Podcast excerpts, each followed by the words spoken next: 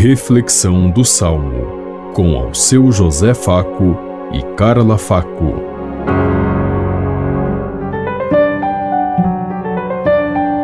Paz e bem a todos os ouvintes que estão em sintonia conosco neste dia, na meditação do Salmo 129.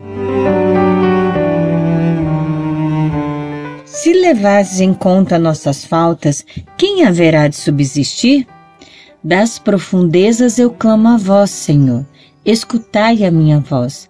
Vossos ouvidos estejam bem atentos ao clamor da minha prece. Se levares em conta nossas faltas, quem haverá de subsistir? Se levares em conta nossas faltas, quem haverá de subsistir? Mas em vós se encontra o perdão. Eu vos temo e em vós espero.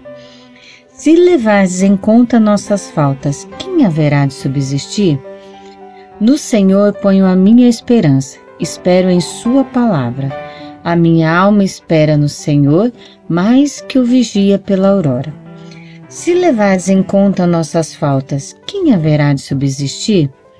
Espere Israel pelo Senhor, mais que o vigia pela aurora, pois no Senhor se encontra toda graça e copiosa redenção ele vem libertar a Israel de toda a sua culpa.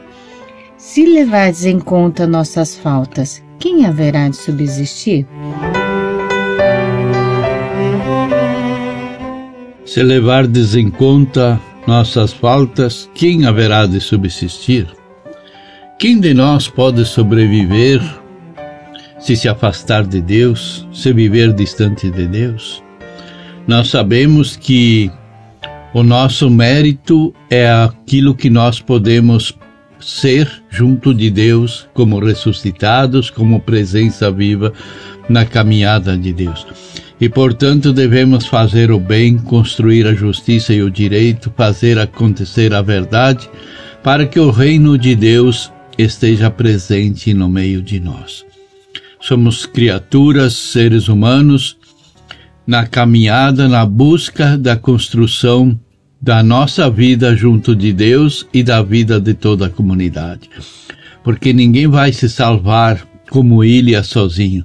Nós seremos salvos em comunidade porque o próprio Cristo falou: onde dois ou três se reunirem ou mais se reunirem em meu nome, eu estarei no meio deles.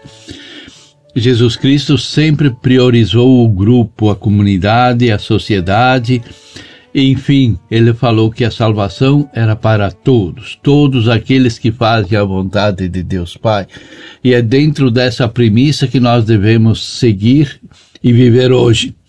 Não como muitos pensam, de viver no seu individualismo, e buscar só a própria salvação. Pensemos em tudo isso enquanto lhes digo. Até amanhã, se Deus quiser. Amém.